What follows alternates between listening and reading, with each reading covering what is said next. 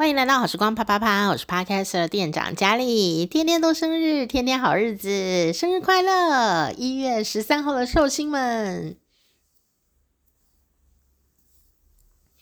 哦，因为我现在人在外面，哦，不在。呃，家里面我在外面工作，所以呢，呃，还是要准时来给大家啪啪啪一下啦。好，那我就先呢提供一个素颜啪哈，但是内容是没有缩水哦，哈，因为之后配乐也是会继续用 这一段内容。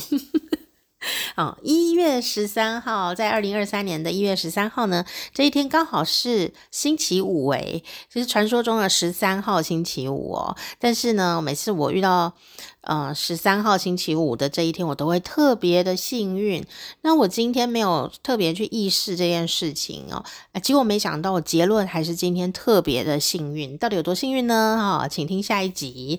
这一集我们还是要把光环放在一月十三号上面哦。哇，那一月十三号是什么日子呢？好、我们今天呢要一起来聊聊黄色小鸭，美国的黄色小鸭日。哈、哦，诶，说到黄色小鸭啊。啊，呃，不管你世界各地的好朋友，恐怕呢，呃，记忆当中都有一只黄色小鸭哦。那呃，这个黄色小鸭啊，真的长得非常的可爱讨喜。从小时候呢，可能在浴缸啊，可能在浴室啊，可能在你的玩具箱里面啊，一直到后来呢，这个艺术家啊，霍夫曼先生呢，就把它哦、登上了国际舞台，让这个小鸭呢变成了一只大鸭哦。台湾还是称它黄色小鸭，但是它非常的巨大哦。那它出现在呃全世界呢许多的呃港湾啊，让它呢呃可以呃陪伴着大家啊，让我们可以用一个崭新的角度呢来看这个原来我们熟悉的场域哦。好，那呃讲到这个黄色小鸭呢，哎，我们也能够呃来。挖掘一下它的历史哦。那我要讲的呢，其实是真正的这一只黄色小鸭的历史哦。这个黄色小鸭啊，呃，在十九世纪的时候哦，其实呢，它是橡胶做的。但是后来啊，因为世界大战的关系，橡胶就变得很重要的一种哦，种经济和军用的资产嘛哦，所以呢，就改成用塑胶。但不管怎么样呢，大家都觉得小鸭还是要存在在家中的角落。不知道你有没有一只自己的黄色小鸭呢？我有一群哦，啊，我把那照片贴贴在那个封面，这一集封面就是我家的黄色小鸭们。那这个黄色小鸭哦，之所以出现呢，我们拿要讲到一个人哦，而不是霍夫曼先生哦。我们要讲的不是艺术，是艺术之前发生的事情哦。呃，查尔斯·固特异 （Charles Goodyear） 哦，这个名字也太好了吧！Good year，好的那一年。好，那我们的中文呢，就把它翻成固特异。没错哦，有些听众朋友可能已经立刻想到是卖轮胎的那一位。就卖轮胎有两家嘛，一家就是米其林，一家是固特异。当然不止这两家，但这两家很有名哦。呃，米其林呢很有名，就是因为它呃有这个米其林的菜单嘛，哦，就是为了让大家呢多多出门。多损耗轮胎，这样子他们才有钱赚。我觉得这一招太强大。哦，现在不管谁用什么轮胎，都还是会很注意米其林的星级料理嘛。哦，那这个固特异先生哦，哦，其实啊，呃，发明了呃这个橡胶，硫化橡胶。那什么意思呢？因为啊，原本的橡胶哦，遇热的时候呢。会变软，但遇冷的时候呢，啊、又会变硬变脆，很容易就坏掉哦。但硫化橡胶啊。就有高强度、高弹性、高耐磨、抗腐蚀等等的优良的这样的一个呃性能哦，所以啊，就大量的应用在现在我们用的轮胎啦，啊，甚至各种的生活用品啊，其实是固特异先生呢，都是对我们的这个生活当中非常非常重要的一个呃发明人哦。那世界第三大的轮胎厂就是固特异轮胎，那个 Goodyear 呃，就是为了纪念固。特异先生呢，所以取了这样子一个名字哦。如果你有搜寻维基百科，你就会看到他的照片、哦，那个呃也是画像、哦，那个画像也是呃看起来蛮帅气的这样的一个人，发明家呃查尔斯·固特异哦。那说到这个黄色小鸭呢，也就是橡皮鸭最初的原型哦。它在美国专利局啊，一八八六年的记录当中呢，就授予啊呃一位呃这个呃先生哦，橡皮鸭的呃发明专利。但是呢，你知道吗？这个橡皮鸭对我们来说，当然现在都是玩具哦。可是他当时申请的内容哦，这个专利内容并不是玩具耶。你要不要猜猜看？黄色小鸭刚开始被申请专利的项目是什么呢？就不是玩具了，对不对？哦，猜猜看，没有选项。好啊，正确答案是什么呢？诱饵。你说那左耳呢？不是那个右耳，是那个右耳，而且念起来是一样的。打猎的右耳，诱诱惑那个猎物的那个右耳哦。那这个外表啊，长得说是黄色小鸭，一看就知道是玩具啊。哦，没有，那时候的。这个鸭子啊的长相跟现在的橡皮鸭是差很多，它长得比较像是真的打猎的诱饵哦。那另外呢，它是一只没有办法漂浮的呃一只鸭。那现在很多的黄色小鸭，因为它浮在浴缸里面嘛，所以它会浮这样哦。哪有我家那四只都不会浮。之后呢，也有类似橡皮鸭的设计诞生，然后甚至还有橡皮人的玩具的专利发出来哦。哦，那其。中呢，有一位哦，这个美国的雕塑家彼得甘南哈、哦、Peter 呢，他就集大成，然后把橡皮鸭哦设计成可以漂浮在水上的玩具哦。那时候已经到了一九四七年哦，他才递出了这个能够漂浮在水上的橡皮鸭的专利。一九四九年呢，获得了专利权。哇！这一只呢，改良过了可以浮的微笑的鸭子呢，在美国大卖哦。总共在当年就卖出五千万个，就成了每一个美国家庭在当时候的浴室的常客。那那个鸭呢，就长得像现在你想象中的黄色小鸭啊的样子，而且它是可以浮在水上的哦。啊，那事实上呢，呃，在一九四八年的时候啊，另外一个人呢，他也递交了啊另外一个呃这个橡皮鸭玩具的专利申请哦。就是那几年大家都在发明橡皮鸭，但是呢。这个呃比较晚的这个橡皮鸭呢，它的长相呢呃更加圆润，然后鸭嘴呢比较短哦，更不像真鸭，可是更可爱。那这个后面的版本呢，一九五零年的专利版本呢，就是现代黄色小鸭的外形，就是很可爱啊，圆圆的这样子哦。啊、哦，这个事实上呢。推波助澜的不只是这个鸭本身就很可爱，而是有一个美国非常有名的节目哦，应该很多人都有看过吧？啊、呃，黄色小鸭。更火热起来的那个美国节目就是芝麻街，呃，这个芝麻街里面有一个角色，就是恩妮，她最喜欢的呢，甘南版的就是小黄鸭，就是 这个小黄鸭呢，就一直跟着他出镜，甚至还为他唱了一首小小黄鸭之歌，好，就是 Bluebird Ducky 哈，那就变成了一个脍炙人口的著名歌曲哦。也因为芝麻街的关系呢，真的很多人呢就把这个黄色小鸭都深深的烙印在心头了哦。哇，这实在是呃非常的精彩哦。但是呢，有一次啊，就发生了一件事情，这鸭子们呢全部都到世界各地去旅行了。发生什么事呢？在一九九二年的时候啊，有一艘。装载了两万只哦的这样的一个黄色小鸭的货船哦，要前往美国的华盛顿州。结果呢，在太平洋啊遭遇了风暴，就掉到海里面的黄色小鸭啊，就随着洋流飘啊飘啊飘，飘到了印尼啊，飘到了澳大利亚，飘到了拉丁美洲，飘到夏威夷，甚至飘到了北极圈。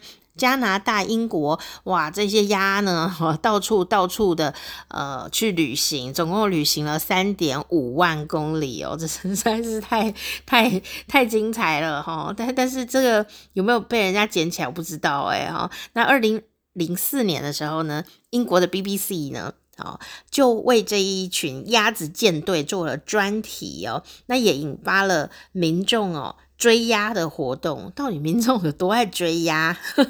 他们就赶快来看世界上第一批落海的橡皮鸭，他们到底哦后来是怎么样呢？然后呢，这一只呃落海过的有就是呃贵贵甘最这样哈，漂洋过海冒险过的鸭呢，一只可以卖到一千元的英镑，诶呃折合台币大概是一只四万块钱，所以呢。因为这个事件呐、小黄鸭、黄色小鸭就从一般的这种玩具啊，哦，直接就升级变成一种文化的符号。原来就是因为他们是有出海冒险过的一群鸭，意外的航行，伟大的航海者，黄色小鸭。那当然呢，在。呃，这几年好，前几年就这个霍夫曼艺术家呢，好到处的呃来创作这个黄色小鸭的巨大版哦，充气小鸭哦，让我们呢也因为这样子呢，又呃再次看到很多地方美丽的风景哦。不过也有一些朋友呢，就提到一个有趣的看点，就是说很多人呢都会去追鸭，就说呢这个鸭子在哪？哦，然后就追到哪？那镜头里面呢，当然有鸭子，然后也有这个呃追鸭者这样，自己也会在里面哦。但是其实你知道吗？这个霍夫曼先生啊，他在设计这些鸭子呃要在哪里出现，它都是要对当地做很多的考察，比方说它的呃温度啊，啊、呃、它的洋流状态啊，或者说它的潮汐状态啦，哦这些全部都算在里面。然后呢，整个风景、地景哦，那什么时候夕阳啊，这些全部都要计算在内，让这个大型的鸭鸭创作品呢，可以。呃，融入在这个港湾，在这个环境当中啊、呃，让每个人来拍呢，都像一幅画哈啊、那你也可以呃，在里面呢，跟这个大自然做互动哦。可是呢，有有时候啊，会变成怎么样呢？比方说，之前他们在高雄港呢，哦，也有黄色小鸭嘛，哦，呃，很多朋友啊，就只知小鸭，不知港口。所以有一些网友们也提出了这个想法，说有点可惜，为什么呢？你追鸭追到了那里去了，结果你竟然没有去研究一下当地那个码头是怎样，然后也没有认识那个地方，你就只是去追鸭，然后追完拍完照，爽爽的吃了一些东西以后就回家去，你对那个地方都没有产生新的回忆跟新的情感，哈，其实非常的可惜，因为。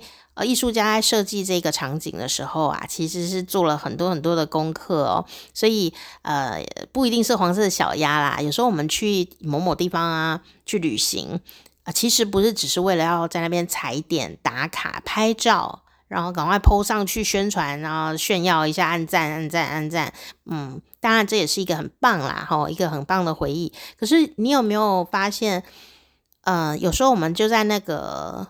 脸书，如果你有在用的话，就 Facebook 啊，或者是一些社群媒体，它会提醒你说年度回顾哦，几年前的今天你做了些什么？那有些人就会很意外说，原来我有去过这些地方哦，或者说很意外说，诶，而且我有吃过这些东西哦，自己都觉得陌生是吗？是被附身吗？所以呀，真的，呃，旅行啊。就是脚边的空气换了啊、也许我们不一定说一定要去到很远的地方才叫旅行哦。当你对你的身边啊、巷口转角的某个公园或某一小段路、某个建筑物哦，有多了一点点认识的时候啊。那就是一种旅行了，那是心情不一样了。然后，当你把它陌生化，然后认真的去认识它的时候，你就会发现说，哦，下次你再经过这个地方啊，你的心境是不同的哦。所以，我觉得最省钱的一个旅游方法啊，就是随时把自己当成观光客啊。我就常常干这种事情的，我觉得真的是很省钱又好玩。然后，你可以。因为地利之便，然后对这个地方特别熟悉，可是因为你又抽抽离了这个熟悉感啊，所以你在看这个环境空间里的人事物的时候啊，哎，又会觉得很新鲜的感受啊。我们都为远方的目的地在做功课，哦，却不为脚边的土地做功课，不是很奇怪吗？哦，比方说很多国外的朋友啊，千里迢迢的也要来一零一前面照一张相，就台北的一零一嘛，哦，来照一张相。啊，千里迢迢的来到了台湾就要去哪里啊？啊，照一张相，然后呃，或来台湾的那个花东地方骑自行车，诶，那那条路很多外国人骑，因为太漂亮。那可是台湾自己的人，有时候不见得会去注意这些事，然后有时候觉得是不是有点可耻这样子，有点害羞的感觉。那有一次啊，我出差啊回来，刚好那个车就停在台北一零一前面哦。我认识一零一，从从他诞生我就认识他到现在，我从来没有想要跟一零一拍过任何的照片，为什么呢？我就想说，谁会在自己的家门口啊，拍照。当然我没有住在那里啦，就是说，谁会跟一个那么靠近的东西拍照？好好笑这样。可是问题是我后来想说，如果有一天人生无常啊，不知道会发生什么事。如果有一天我发现，哎，我竟然从来没有跟一零一拍过照，那不是很可笑吗？我常常经过的地方，我竟然都没有跟他照过相，然后别的。国家的人来这边都一定要去一零一照相，那我为什么不跟一零一照相呢？所以当天呢，我就把自己当成一个从来没有来过台北的观光客，然后刚好有一点小时间，然后就在那边取景拍照啊，然后照一零一，然后照我自己，然后才说，哎，要在哪一个角度拍会比较好，然后注意一下安全，这样哦。我觉得我现在很感谢那一段呃拍照日子哦。啊、因为如果是我现在要去拍一零一，就会有点辛苦，你知道吗？车水马龙的，眼睛看不清楚，耳朵太敏感的时候，会觉得有点害怕，也不能够那么自在啊，好像自由行这样子在那边拍建筑物哦。所以还好我那时候有拍诶，因为我现在就没那个兴致了，也没那个体力哦，就有点可惜，对吧？好，所以人还是要把握一下现在哦，不一定要去远方才叫旅行。旅行就是你脚边的空气换了，你的心情不一样了。也许你就会发现说：“天啊，靠我这么近的地方，原来也是超级有故事的哦。”好，那这就是今天呢，一月十三号，好，我们一起来看看这个美国的黄色小鸭日，我们一起来看这个黄色小鸭的历史哦。那当然呢，这边还是要祝我们一月十三号的寿星们生日快乐。那我们一月十三号寿星们的个性是怎么样呢？有什么可以值得我们来研究研究的呢？啊，其实啊，一月十三号的特色，只要十三号出生的朋友。就是一个非常有力量的人，为什么呢？因为十三，为什么大家会很怕这个数字？十三不是不吉利哦，十三是力量很大、力量巨大的意思。但是力量很大，要看你怎么用。如果用在坏的地方或歪掉，哇，那也很歪。好，所以呢，如果你是十三号出生的朋友，其实你有呃像是国王一样等级的。超级大的能力和权力，而且呢，你很容易就拥有了一个这样子的那种实权。哦，有一种统治的那种感觉哦。那你自己本人是一个什么样的人呢？其实啊，你也是一个呃非常呃勇往直前的一个呃领导领导者哦。那当然呢，因为你很努力很努力哦。有时候呢，旁边的人如果不了解你的话，呃，也有可能会觉得你是不是一个自我中心的人呐、哦，那因为呢，你非常的。呃，有自己的价值观，然后呢，对于善恶啊，有自己的准则，非常的清楚。然后另外一方面呢，你也很重视你的原则，因为你的价值观很清楚，一定会有很多的原则，让你如果。跟人家约了，你就会守信用，所以呢，是一个很积极，然后呢，又是一个可以一路朝目标努力迈进的这样的一个角色哦。那你能够提供给大家一个很巨大的安心感受，所以呢，不管啊是。啊，你是几岁，或者说你是做什么职业啊，或者是别人是什么职业，别人什么年纪，基本上呢都会蛮喜欢你的。谁会不喜欢一个努力认真的人呢？啊，那但是呢，啊，有时候啊，你也很想掌握权力，因为有些人苦干实干，但不想掌握权力。可是你对于权力的敏感度呢，啊，也是挺高的哦。那责任感呢，也很强哦。但是啊，因为你真的很在乎呃大家对你的评价，所以呢，偶包很重啦，偶像包袱很重哦。啊，有时候呢，你也不太想要跟人家讲一些真心话，因为你呃很蛮爱面子的哦。啊，但是呢。呃，只要你能够很坦然的去感受你想要的人生，并且去执行它，你就可以去发挥哦，你与生俱来的善良、诚实和坚强这些美好的特质。好，那呃，说到谈恋爱啊，那你真的是也一如刚刚说的那样子哦，非常的专情，然后很认真。那一旦坠入情网呢，你就很。把对方当做一个宝啦，哦，恋爱就是很大的重心啊，但是呢，有时候啊，你也会希望，你知道，权力又在这个时候跑出来啊，我对你这么好，你是不是也要听一下我的话呢？有时候会提出一些小小任性的要求，或者说你觉得这样做比较好啦，你就要别人这样子做，所以有时候啊，也要去。呃，看看对方心里真正的感觉、想法，哦，这个呃也要去注意一下啦，哈，哦，那结婚之后呢，你也是会变得更加的稳重，哈，但是你会比较不会想那么绑住对方了，因为你觉得呃这个已经结婚了嘛，你反而会放对方自由一点点。可是呢，在这个时候啊，诶，呃，有可能因为你放松了一些些。反而呢，呃，有可能日子过得变得比较平淡哦。那如果你甘于平淡也就算了，有时候你又不想甘于平淡，那不是你弄的吗？不是你把它弄平淡的吗？然后你就会觉得外面好像比较新鲜。哎呀，怎么会这样子？所以呢，呃。你觉得人生变得无趣或感情变得无聊，好像公式化的时候，你没有办法满足于此的时候，有时候要停下来想一想，是对方有问题，还是我们自己呢？呃，把这个感情呢给弄弄无聊了哦哦，因为其实啊，虽然你看起来好像呃非常的呃脚踏实地，然后也蛮可靠的。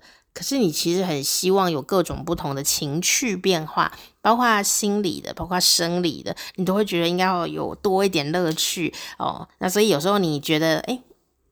一切都稳定下来了，你很安心，可是你反而会觉得变得很无聊。所以如果你要呃挑对象啊，或者说你在跟你的好这个爱情对象啊，或老婆、老公沟通的时候呢，也可以注意到这一点。其实你是一个内心很活泼的人，哦，所以不要有误会哦。这个感情嘛，哦，或者是呃性生活也都是要好好的经营的哈，哦，不然你可能是那一个觉得。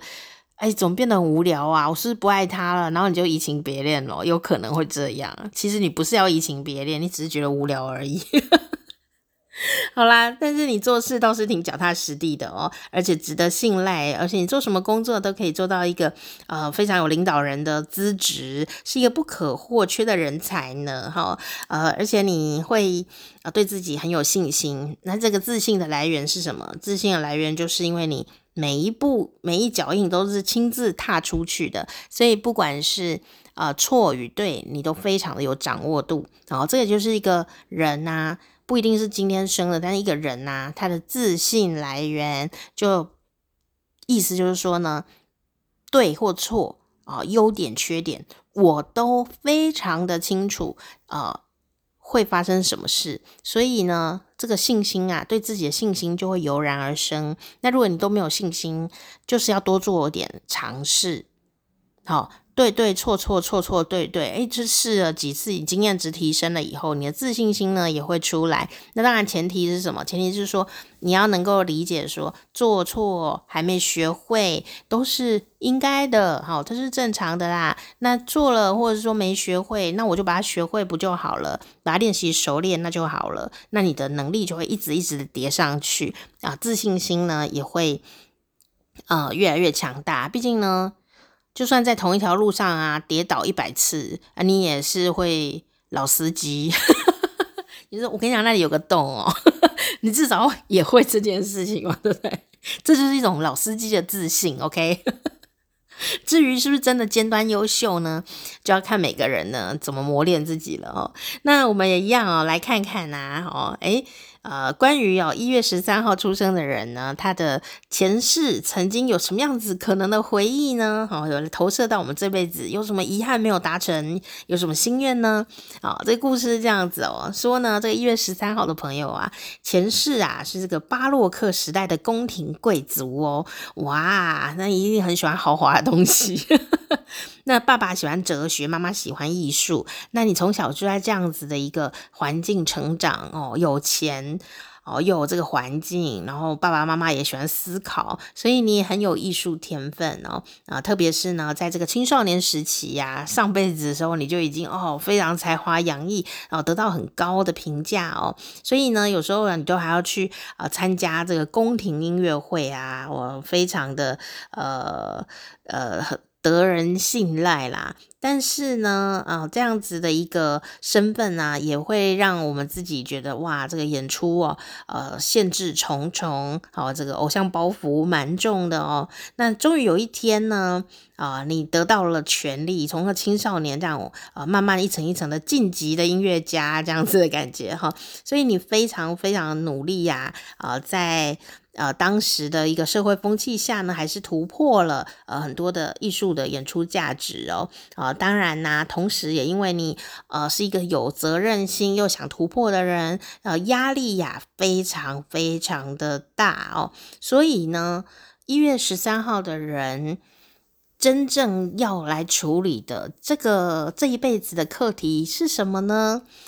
你带着前世的记忆跟习惯来到了这辈子，这辈子要做的事就是如何舒压。啊、呃，你对权力跟社会的规范非常的了解。那你要如何在你呢得到了一个权利，或者是说还没有得到那个权利之前，你能够得到真正的自由呢？我不知道你会不会特别喜欢名牌哦，那种大的名牌有时候呃也是会让你觉得说，诶，我得到了一个社会认可，然后这个是我自己努力。哦，赚钱买来的东西，我带在身上，哦，那让大家来看到，我就觉得是很爽哦，这是双重爽爽，对不对？哦，也是不偷不抢啊，也是靠自己努力，但会不会有时候呢，太需要别人的这样子的一种肯定的时候，我们也会失去自由哦，或者是说，哦，很追求完美，这样哦，很努力、负责任，然后压力过大。导致呢，常常会有忧郁的现象，有时候压抑太大，身体会不好诶。哦，那这个东西就是我们这辈子要特别去注意的事情了。所以呢，一月十三号的朋友啊，带来的这样的三个很重要的关键词，第一个就是呢，其实你很有坚定的自信，然后像国王一般。哦，非常的有信心，贵族气息这样子哈。哦，那第二个呢，就是你其实是一个很真心诚意的啊、呃，认真踏实的人。但是呢，第三个呢，我们要特别啊、去耕耘的事情，就是说保持我们原来的优点。然后第三个就是让我们的心可以更加自由，不要被自己给框住，也不要被这个社会呢给框住啊、那。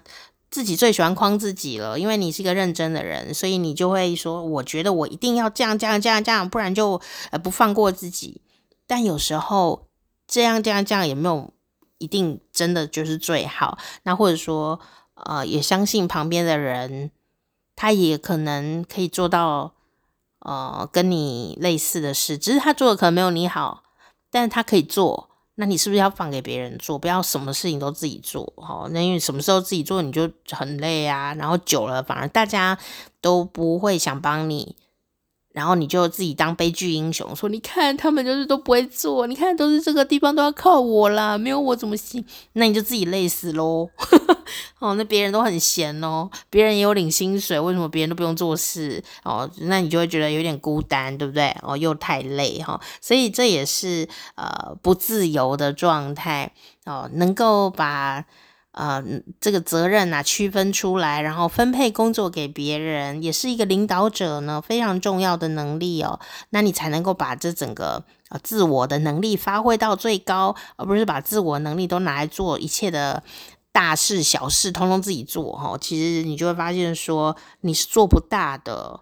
很可惜哦，所以这也是一个领导人要去学习的，呃，责任下放哦，啊，工作分配。那如果你觉得他做的不够好，不够放心，让他有机会练习也是很重要的。你再来给他指导一下，这样不是很好吗？哈、那一月十三号出生的名人其实也蛮多，其中有一个是特别的帅，让我来跟你分享，他就是演那个《魔戒》里面的奥兰多·布鲁啊，那个神射手哇，想当初当时《魔戒》。上映的时候，奥兰多·布鲁超帅的啊！所有女生都喜欢这一个绑着公主头的男生哦，神射手啊，奥兰多·布鲁哦。那当然呢，你也可以上网查一查，谁跟你同一天生？哦，今天是一月十三号，祝你生日快乐哦！好，那啊、我是店长佳丽，好，赶快来订阅我们的频道哈。那当然，今天这个是。